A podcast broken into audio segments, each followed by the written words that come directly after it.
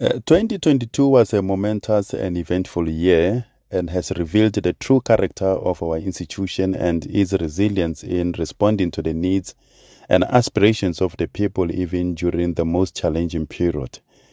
The start of this year was marked by the fire outbreak that gutted key buildings such as the National Assembly Chamber and contents essential to the business operations of the institution.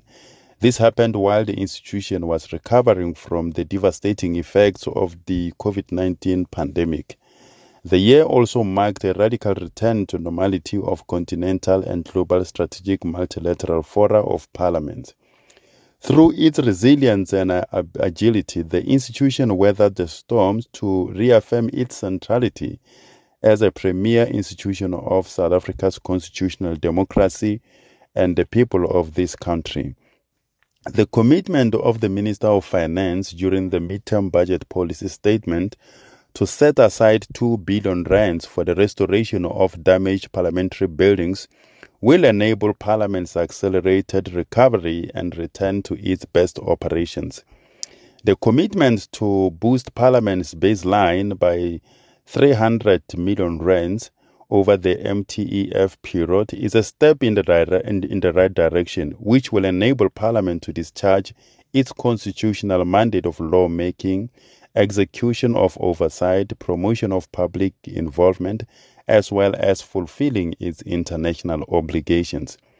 Parliament remained a crucial platform for conversations on matters of national interest, as well as importance by being at the cutting edge of interventions to address people's needs, aspirations, and challenges.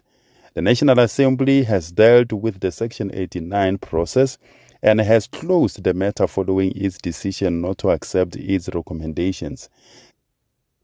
Section 194 inquiry into the suspended public protector advocate Mkhwebane's fitness to hold uh, office also continues, and Parliament will consider the committee's report and its recommendations and make appropriate decision at the end. Parliament is seized with ensuring the implementation of the Zondo Commission's recommendation to improve its oversight role. The institution will spare neither strength nor courage in ensuring that the recommendations of the Commission are implemented. The Houses of Parliament uh, hosted a series of debates to help steer many development interventions in the right direction while also giving impetus to the execution of solutions.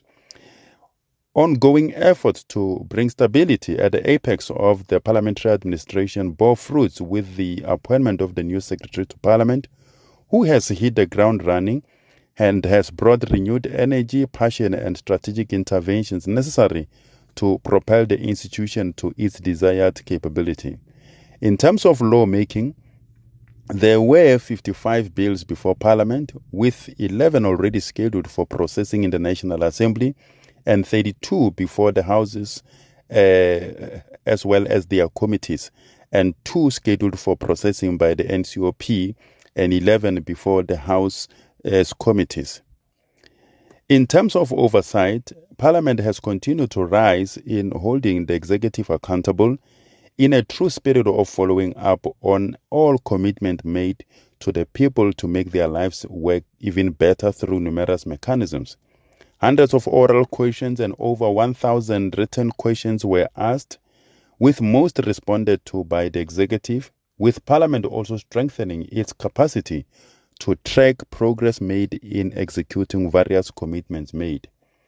As engines of Parliament's work, committees continues to play a critical role in ensuring that Parliament fulfills its constitutional obligations of oversight over the work of the executive, and 50 oversight visits were undertaken in addition to the flagship programs of Parliament, with heightened intensity never witnessed during the grueling two years of COVID 19 restrictions.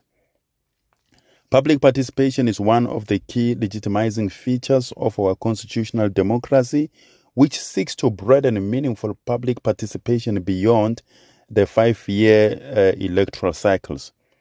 Over 200 public hearings since January 22 by parliamentary committees of both the National Assembly and the National Council of Provinces were undertaken.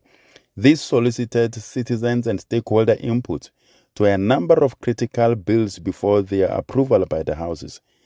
These were in addition to individual MPs' oversight visits in their constituencies, utilizing the augmented time allocated for this work as part of strengthening Parliament oversight. Parliament's role internationally has also intensified and, and, and was embraced uh, by various international forums. Through the Speaker of the National Assembly, Parliament played a critical role in the Ukraine Russia conflict as one of the members of the Global Task Force under the IPU to intervene through parliaments of both countries to help end the conflict that is having devastating global impact. The National Council of Provinces chairperson continued to lead Parliament's multi party delegation to PAP, including at the elective conference that brought stability and the revitalization of the continental body in Midrand. Challenges notwithstanding, we are satisfied with the progress made during this year to fulfill the constitutional obligations of the institution to the people of South Africa, and we are confident as we continue towards even greater challenging work ahead to serve and uplift the conditions of all South Africans.